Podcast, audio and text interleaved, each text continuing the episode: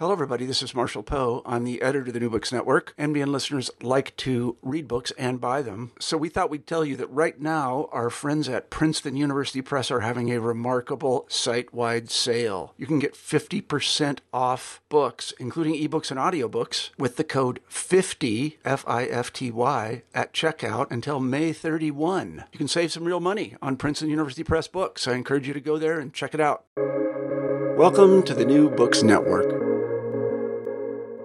New Books in Southeast Asian Studies is sponsored by the ANU Southeast Asia Institute, the Griffith Asia Institute, the New York Southeast Asia Network, the Nordic Institute of Asian Studies, and the Sydney Southeast Asia Centre.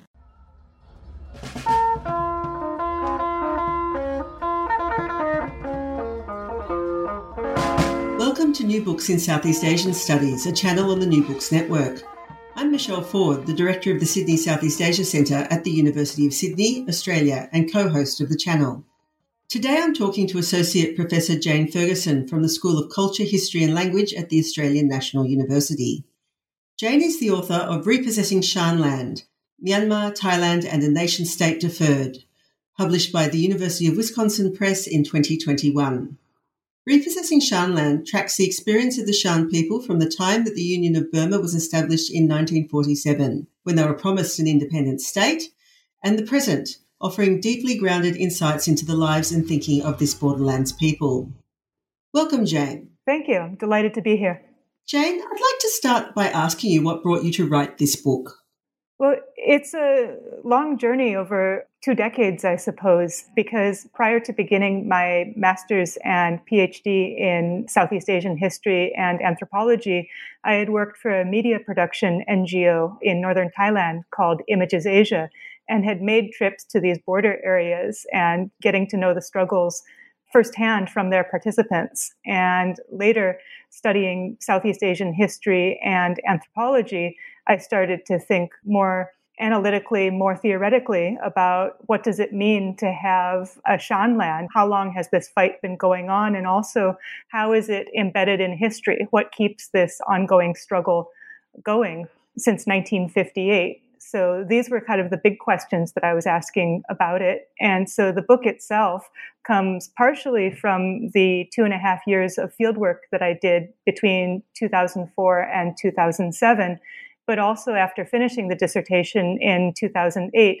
making twice yearly visits to Southeast Asia to update the information, but also to consider the struggle, the ongoing struggle in more longitudinal terms across the changing politics in both Thailand as well as Myanmar and Shan Land. So it's an interrelated project from the very beginning. You start the book with the tale of the great Tiger King and his kingdom. Can you explain who this was and why he's important to your story? Yes. So Dausa Kanfa, the heavenly Tiger King, the great Tiger King, is the mythical king that is said to have united the warring statelets of Shan land across Southeast Asia. Within Theravadan cosmologies, nation-states will have this mythical figure, the sort of the Shan version of the Genghis Khan, that there had been a period of decline and Shan vassal states were becoming subsumed by other empires. And with Dausa Kanfa, he had a mythical upbringing. He was partially raised by tigers. His name actually means heavenly tiger scratches. He was in a childhood tussle with tigers. And with his strength and with his prowess and charisma, managed to unite all of these Shan states to create the equivalent of a Shan empire. Again, as the national narrative goes, but every major Theravadan state seems to have an important empire in history that they point to as exemplar of the greatness of history and to project that onto a political future for mainland Southeast Asia. So for contemporary people in Shan land, how is he invoked?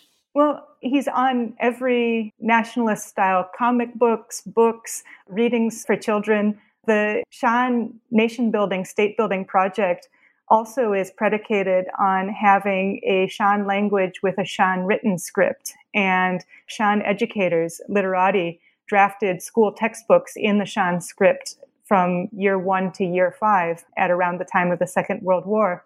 And so children read about the mythical history of Dausa Kanfa. And then there's other kinds of popular media, like popular songs or images on T-shirts or images on stickers and comic books. So again, this figure is seen as the exemplary hero for the Shan people. He represents the glorious Shan past, and it has this power of suggestion that hopefully in the future there'll be another Zhao Su Kanfa who can unite the Shan and beat back the Burmese army to recapture this Shan land. And who are the Shan? Where do they live exactly, and why is their story important? First of all, across Southeast Asia, there's approximately 5 million people who identify as Shan today. So they're the largest ethnic nationality group in Myanmar after the Bama, and there are numerous Shan in Thailand, as well as Yunnan province in China. And also, Shan is the Burmese spelling or the Burmese appropriation of Siam. So they're considered to be ethnically and linguistically in the same family as Thai and Lao. So they're quite a sizable group. And historically, Shan princes had power for hundreds of years in the uplands of what's known as the Shan Plateau, but geographically the largest state in the Union of Burma. It's located in the northeast of Myanmar. And as you've just told us, Shan is an adaptation of the pronunciation of Siam, which of course is a term used for Thailand. And also that Shan are living in Thailand itself. How do they distinguish themselves from Thai people? And how important is it or not that they're located in the physical territory of Shanland versus Thailand, for example? Right. So that's an important aspect of what does it mean to be Shan in terms of in which nation state do you have the privileges of citizenship, and then also in relation to the ethnic majority in those nation states. Looking at the 5 countries of mainland Southeast Asia, each of them is an ethnonym. In other words, it's an ethnic name for the majority group in each country. So what does it mean to be a minority? You don't just interrogate the minority, you have to interrogate the majority as well in that relationship. So Shan are considered to be a different family of languages from Bama, which is Tibeto-Burman family of languages. And so they're considered to be very culturally distinct in terms of that language family aspect. But through hundreds of years of cultural contact, the Shan that are located in the Shan state of Myanmar also speak Burmese. They're citizens of Myanmar. Many of them went to Burmese government schools.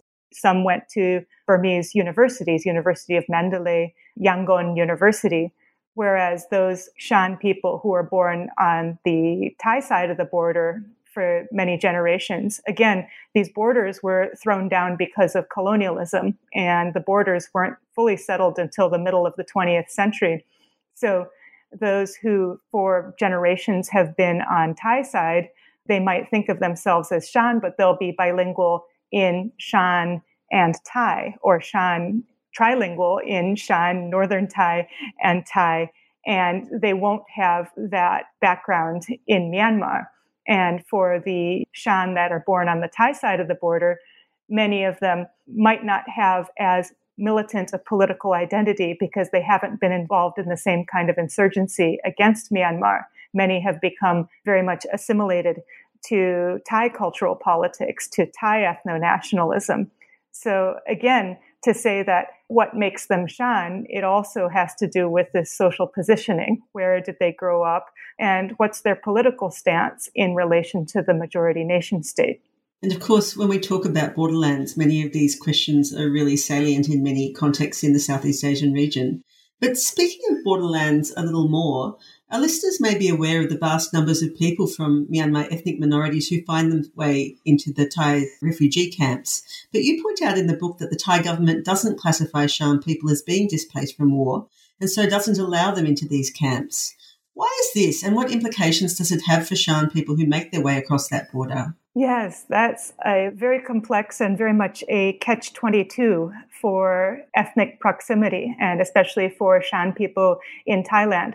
This perception of ethnic closeness, and what does ethnic difference mean when Thailand organizes refugee camps for people fleeing Myanmar because of the war, ongoing war, that the refugee camps are designated according to the ethnicity of the refugees themselves. And Thailand is not signatory to the UN Convention on Refugees, so they get to organize their classification system for border crossers up to kind of the bureaucratic whim of the Thai state. And so while Bama, Karen, Kareni, Mon, et cetera, these different ethnic groups from Myanmar, those refugees fleeing the war and crossing the border, many of them do have access to specific legal designated camps, which means that by registering within these refugee camps, they are entitled to UNHCR assistance and potential resettlement in a third country, such as France or Australia or the United States or Canada. But Shan, because of this bureaucratic fiat on the part of the Thai government does not classify Shan people fleeing war as refugees. And again, refugee as a bureaucratic designation by the Thai state. The Thai state does issue certain kinds of migrant ID cards, but it makes the Shan people subjects of the state, not refugees, and the path to citizenship is often murky and impossible for many. But why the Thai government would choose not to allow Shan people for sheer reason of their ethnicity, one of the arguments that agents of the Thai state have put forward is that not all Shan people are refugees. Many of them are economic migrants. And again, why would ethnicity alone be the determinant of whether somebody is a refugee or an economic migrant? And then the other argument that they put forward is that because the Shan are perceived to have linguistic and cultural similarity to the Thais, that Shan people fleeing war find it easier to get by and easier to assimilate to Thai culture than their Bama or Karen counterparts. So they don't have access to refugee camps, to these facilities, and they have no choice but to engage in undocumented labor in order to survive in Thailand. So that gives us a little bit of a hint of how they live if they're living on the Thai side of the border. But recent arrivals from Shan Land, could you paint us a bit more of a picture of what daily life would look like for them on the Thai side of the border? Yeah, sure. There are many long-term settled Shan people on the Thai side of the border. The particular area where I did my fieldwork, it was a former Shan United Revolutionary Army soldier town, or SURA. So the majority of my interlocutors when I was doing fieldwork were participants in this political movement. Many of them had retired, or that was their families or affiliates. So in order to survive on the Thai side of the border, many would engage in, they'd call it cash in hand type labor, searching in the morning, eating in the evening. So day wage labor.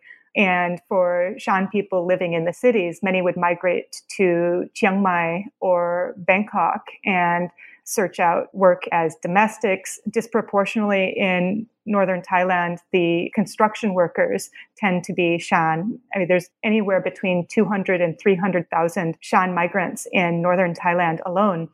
And the dirty, dangerous, difficult jobs that Thai citizens would not do for low wages. And part of the predicament is that as subjects of the state, but not citizens of the state, often they end up being forced to work for below minimum wage and in dangerous conditions. And of course, this is a common experience with other border crossers of different ethnicities.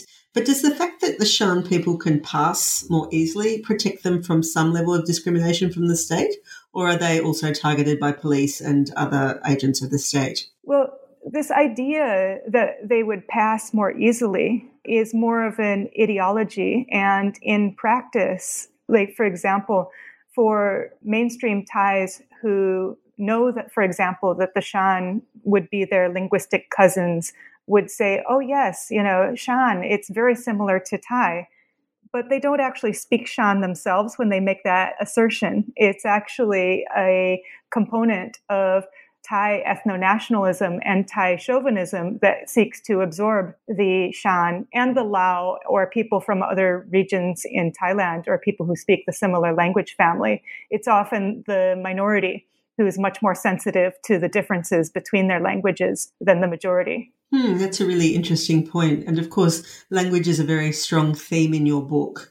You mentioned it already. We might come back to it later. But in the meantime, I want to take a step back into history because, of course, your book's not just an anthropology of the present. It's also very much a historical account. And in it, you identify three fundamentally different drivers of nationalism. And we've just been speaking about Thai ethno-nationalism in Myanmar, Thailand and Shan as they emerge from the high colonial period. Can you explain what these are and why they're important in your contemporary story? Yes. So thinking about these three nation states and thinking about what does it mean to be a citizen of those nation states? You know, how did nationalism develop in Myanmar, Thailand, and Shan land? In some ways, they're very much comparable prior to colonialism. So prior to, if you go back 200 or 300 years before Eric Hobsbawm has projected that the modern nation emerged, that they were Theravada kingdoms with a very similar ritual language, or as I call it, a grammar of statecraft. So very status conscious. People weren't blind to ethnic or cultural difference, but ethnic or cultural difference did not qualify for being a citizen or thinking of oneself as a ethno-national imagined communities, to borrow from Benedict Anderson's influential book and his particular term. But looking at how Burmese or Myanmar, Thai, and Shan nationalism and sense of racial community developed, it's very different. So because of British colonialism and the annexation of the province of Burma as a province of British India, that the Burmese king was entirely removed. So Burmese ethno-nationalism developed as an anti-colonial project, so in contrast to a European oppressor. And there was a different understanding of race and ethnicity, which came partially as a result of the British colonial census and the way that they decided to categorize ethnic difference according to language and to name that race and tribe according to language. So you've got this categorization scheme that was developed as a result of British colonial state building, as it were. Whereas going next door to Thailand, going to Siam, Siamese Thai ethno-nationalism did not develop in response to colonialism per se, because Thailand has this unique qualification of being the only nation state in Southeast Asia not to have been directly colonized. But Thai ethno-nationalism, Thai nationalism formed as an elite top-down project of the kings of Thailand to make use of the idea of, well, the Buddhist idea of Chat as rebirth, borrowed from Jati, the Sanskrit idea of birth or station in life, but changing that to become an imperial project in itself, the imperial domination of the Thais by the Thai elites, as it were. So they sought to absorb more of the kingdom as Thai and erase difference rather than categorize it as the British had done. And the Shan offer a very interesting contrast because on the one hand, they were subject to this, and I call it an Anschluss, and in some ways it is, this subject of ideological absorption by the Thais because they're seen as being ethnically similar, but also because the British allowed the Shan princes to maintain semi-autonomous control over their small fiefdoms as they were part of the frontier areas of British Burma, whereas the Burmese were fully colonized in the sense that their monarchs were removed and replaced by the colonial state. So because the Shan monarchs were able to maintain this political authority and cultural authority, they were hemmed in. They, in some ways, they later became subject to Burmese understandings of ethno-nationalism as the Shan state became incorporated to the Union of Burma at independence, and on the other hand, as seen as ethnic and linguistic cousins of the Thais, they wanted to resist and push back against that kind of absorption. So in some ways, they were trapped in the middle between these two larger nation states, but still sought to carve out their own kind of ethnic autonomy from that. In my introduction, I mentioned that in 1947, when the Union of Burma was established, the Shan people were promised an independent state. Why didn't that come about, or how did it play out in that early post-colonial period? Yes, and that's a really important bureaucratic development for the independence and for the Cold War trajectory of Shan land in relation to the Union of Burma. So first of all, in 1947, during independence negotiations with the British, so the General Aung San Suu Kyi's father, had been in conversation with Clement Attlee, and the Shan princes had sent a telegram to London to say that these Burmese politicians do not represent our interests. As I mentioned earlier, the Shan princes were part of the frontier areas to ministerial Burma, so they had their semi-autonomy, and they wanted to maintain their modicum of political power. They did not want to be subsumed by the Burmese. And also, the Burmese, as part of their ethno-nationalism, had wanted independence. So as part of the negotiations in London, the British had forced the Bama, the Burmese politicians, to show evidence of cooperation with the frontier areas as a condition of independence. So fast forwarding to February of 1947 is the famous Panglong Agreement, in which Aung San met with Chin, Kaya, Kachin, and Shan politicians and encouraged them to sign this agreement, which meant that the Shan politicians would join the Union of Burma at independence. So projected independence was 1948, but with a caveat that following 10 years initial membership, that they could have a plebiscite and, if they chose to do so, withdraw from the newly formed Union of Burma. And it was also written in as Chapter 10 to the 1947 Constitution, which was passed in July of 1947. So when Burma got independence in January of 1948, these Shan politicians had this legislated, on paper, title deed that they would be allowed to have independence from the Union of Burma following 10 years initial membership. I mean, it's the equivalent of, you know, Scotland being given automatic provision to be allowed to withdraw from the UK. So why didn't it happen? What happened in the Cold War period that meant that this didn't come about? Yes, I would say a perfect storm of Cold War geopolitics happened. So following independence in 1948, there was another group, the Karen, that did not have full recognition or full autonomy. And less than a year after independence, there were already insurgency movements, separatist movements amongst the Karen. Also at independence, the Communist Party of Burma was one of the largest political groups and also bore arms. And there was an insurrection in 1948. In 1949, with Mao coming to power and defeating the Chinese nationalist troops of the Kuomintang, there was a retreat of thousands of Kuomintang troops across the border from Yunnan and into northeast Shan state, and they started to set up a counterinsurgency. With all of this, and again, you think of a national government as having sovereignty and having a monopoly on the policing of its territory. The national government of the newly formed Union of Burma, you know, had very little, you know, territorial control over the nation. And also the Kuomintang, the forces of the CPB and the Kuomintang, you're starting to have the seeds of ethnic rebellion and ethnic separatism going on. Again, this is the longest running civil war in modern history, so I'm trying to summarize a little bit here.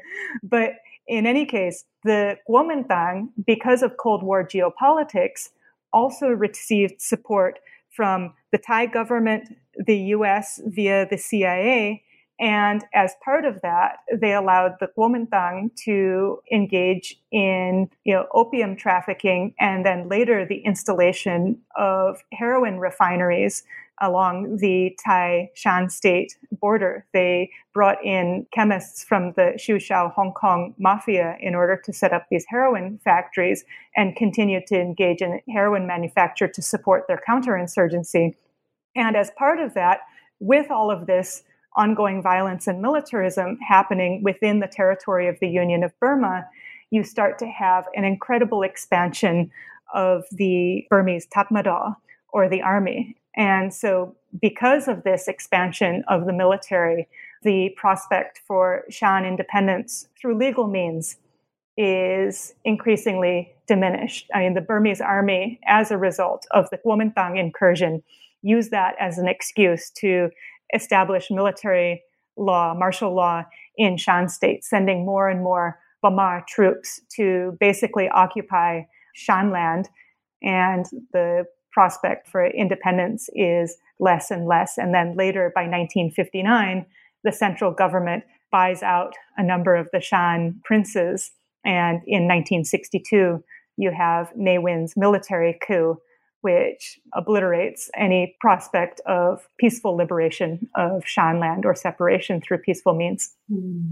And drugs are a recurring theme, aren't they? Because in the 80s and 90s, Shan land achieved international notoriety for its role in the opium trade.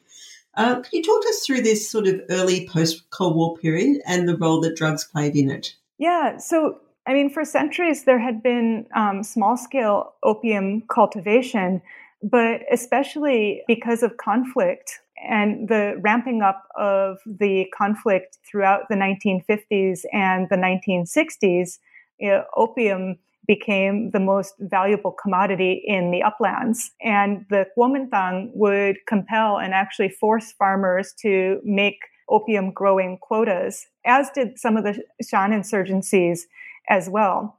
And just to summarize, by the 1970s, there were upwards of 40 different types of militia operating in the Shan state alone. And in this complex tapestry, there were ethnic separatist groups, there was the Kuomintang, there was the Communist Party of Burma, there were Gakweye home guard militias, or essentially like vigilantes who received permission to traffic drugs and wouldn't get in trouble with the government so long as they were fighting against the government's enemies. And there were the troops of the nation's army, the Tatmadaw, as well.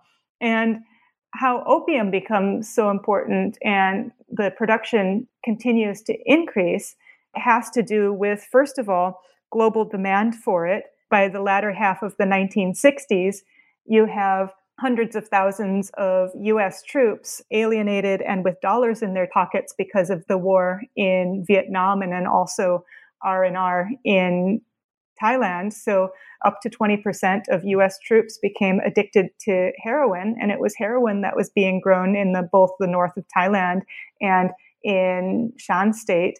And as the insurgencies continued, as the fights continued, that there was often the question raised about, for example, Mong Tai Army commander Kun Sa, probably the most infamous Shan in history. Was he fighting for ethnic independence to liberate Shan land, or was he seeking to line his pockets from profits from heroin?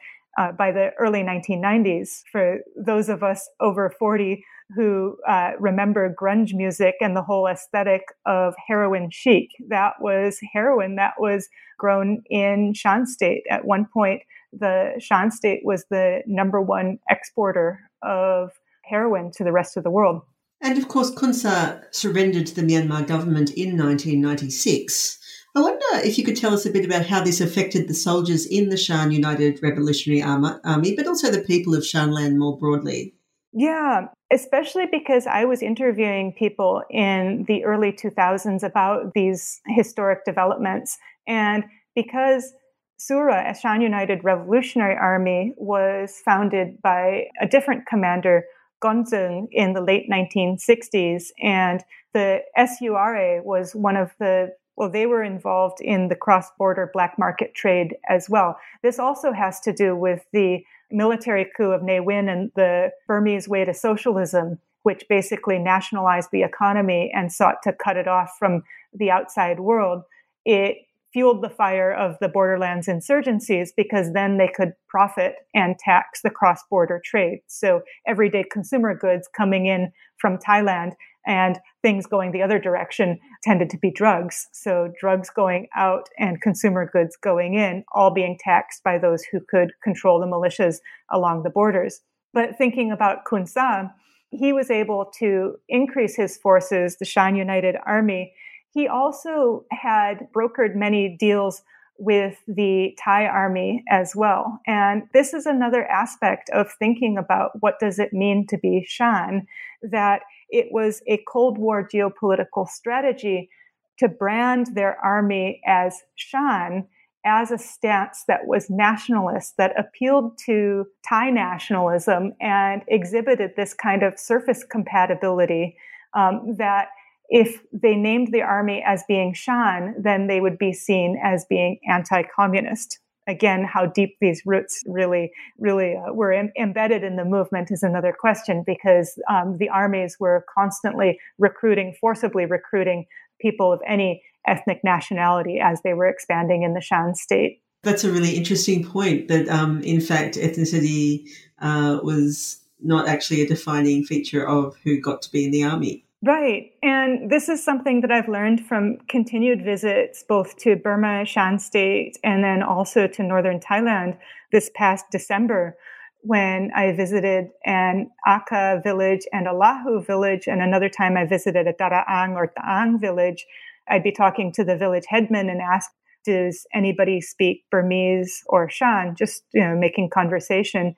And I met an older man in his early 60s, and he had a full set of Shan warrior tattoos. And he told me his whole history of how he was in a Taang household, and there were different armies coming through all the time. And the Shan army had demanded of his family to have one soldier. And so the family was concerned for his safety and thought the only way that he could live and that the Shan army would protect them was to send him to join the army. So people fighting for the nation were not necessarily doing so out of ideological commitment, especially for non-Shans and especially for non-elite Shans. The actual foot soldiers of most so-called national armies are not necessarily comprised by the ideologically committed. It's often people that most desperately need a job or have no other options. So returning to 1996 and the surrender of Kun Sa,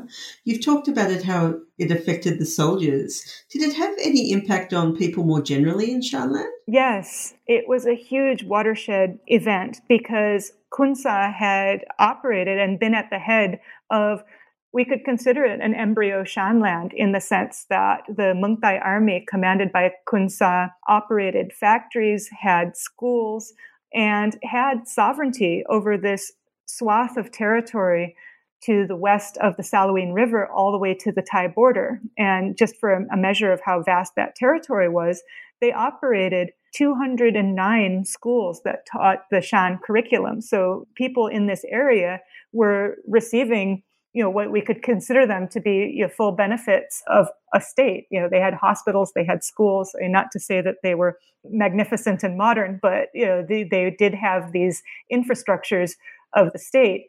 And when Kun Sa surrendered, then the Myanmar army, the Tatmadaw, was able to come in and conquer this territory. And they also moved another insurgent group that was fighting on their behalf, a ceasefire group, the United Wa State Army, bases of the United Wa State Army down from the north of Shan State to the areas formerly occupied by the Shan insurgency. And with this turmoil, approximately 300,000 people were displaced, and there was a huge wave of refugees crossing the border into Thailand as a result of this massive displacement. I'd like to step back now and discuss some more of the theoretical and methodological concerns of the book. First, in terms of methodology, you lived for 2 years with a community of former soldiers, as you've said. What was that experience like? Yeah, well, in a lot of ways, village-based fieldwork is considered the hallmark of anthropological research and participant observation.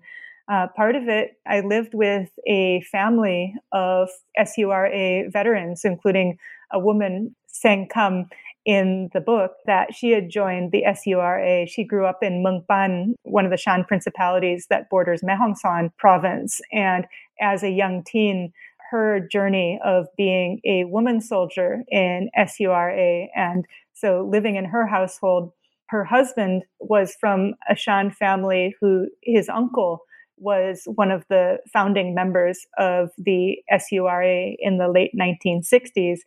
And her former husband had been a SURA soldier who was killed, was assassinated by Kun Sa when Kun Sa was gaining power as well. So a lot of this has to do with, you know, spending time with people and getting to know their personal stories, and also understanding the diversity of their own social experiences and their cultural experiences that are beyond the political project of Shan state building or Shan nation building. And part of this involved understanding their nostalgia for Burmese popular culture, or, you know, what it was like for them, you know, growing up in Burma or attending Burmese schools, and then later, you know, joining the insurgency, having their particular branch of the insurgency become obsolete, dealing with the disappointment of Kun Sa's surrender, but then also being stateless subjects of the Thai state, and then having to deal with Thai nationalism. So in many ways, with one foot in each nation state, but actually they have 3 feet in the sense that they have 1 foot in Myanmar, 1 foot in Shan land, and 1 foot in Thailand. So it's a very unique personal history, social history, to understanding what does it mean to be a subject, what does it mean to be a citizen, and how does this inflect across other social categories, including class and gender, and also what are their hopes for their future? How do they understand Buddhist cosmology? Like kind of the complex social selves that anthropology really prides itself on really getting to know through participant observation and long-term embedded fieldwork. And to understand this, you invoke the lens of cultural ecology. What is that, and how do you find this lens to be useful? Yeah, well, cultural ecology, you know, thinking about basically the context for a culture and what people do, how they survive, how they have ritual languages, using Edmund Leach's term to talk about cultural ecology, but not thinking about or exclusively using ethnicity to explain. In other words, that here these are among the so-and-so, these people are Shan, this is a Shan village, this is a Shan house, you know, using this predetermined category as a way to explain things, but rather thinking about cultural ecology in the broader sense, you know, how do these people survive? And then how are they flexible? Ways in which, for example, Shan people being fluent in Burmese. One of my closest interlocutors, he had been a former university student at Mandalay University. And when he wanted to talk about politics or talk about books, he preferred to talk in Burmese. And he was a veritable, just like a jukebox of Burmese popular songs, because he was an enthusiast of the guitar. And so my own personal experience, having played in bands, using that music as a way to tap into people's social and complex cultural memories. So part of the cultural ecology, it's this idea that, you know, ethnicity or social identity is not a fixed thing on the individual, that our cultural behavior, our language, even our personalities can change to a degree depending on what context we're in. There's another concept called situational ethnicity. So how do Shan people strive to blend in as Thai when they're forced to do so, to join the labor markets in Thailand? And I have, in one of the ethnographic stories, involves a young Shan woman who, despite speaking Thai fluently, sometimes Thais will criticize her accent or want to put down linguistic borders to say, oh, you're not quite speaking Thai the way you should. But I guess the interesting thing about this approach is it's rather at odds with the understanding of the Shan themselves, because as you note, ethnicity is understood by the Shan in terms of shared descent. But you remind us that, as you just have now, that ethnicity is socially constructed. So how does this tension between Shan narratives of ethnicity and these more sophisticated understandings of ethnicity, though that's a loaded judgment, help us understand the contextualize Shan imaginings of nationhood and of Shan land as a nation of intent? Yeah, there is, because Shan politicians were never able to achieve nation-state status in terms of the hegemony that Thailand or Myanmar have to varying degrees, and thinking about what does it mean to have a national community or a monopoly of identity. The purpose of history for the Shans, thinking about how themselves as Shans deserve to have their own nation state and to have that political power. But the way it's phrased by Shan politicians today is they don't see it as an ethnically exclusive kind of nation state. And also the other crucial point that I discovered talking to people about their different histories and moving between Mandalay University or seeking a job in Chiang Mai or going down to Bangkok is that they don't see linguistic facility is different from a political stance. So in other words, being able to sing a Burmese rock song does not make a Shan person not love their own people as Shan. And another interesting aspect about that is the way that Thai ethno-nationalism is at odds with that stance, that in some ways they expect if they are fellow Shan, if they are fellow Thai, they should love their nation and not enjoy watching classic movies on YouTube from Burma. Finally, I'd like to return to this title of the book, Repossessing Shan Land. You present repossession as a concept steeped with hope and anticipation.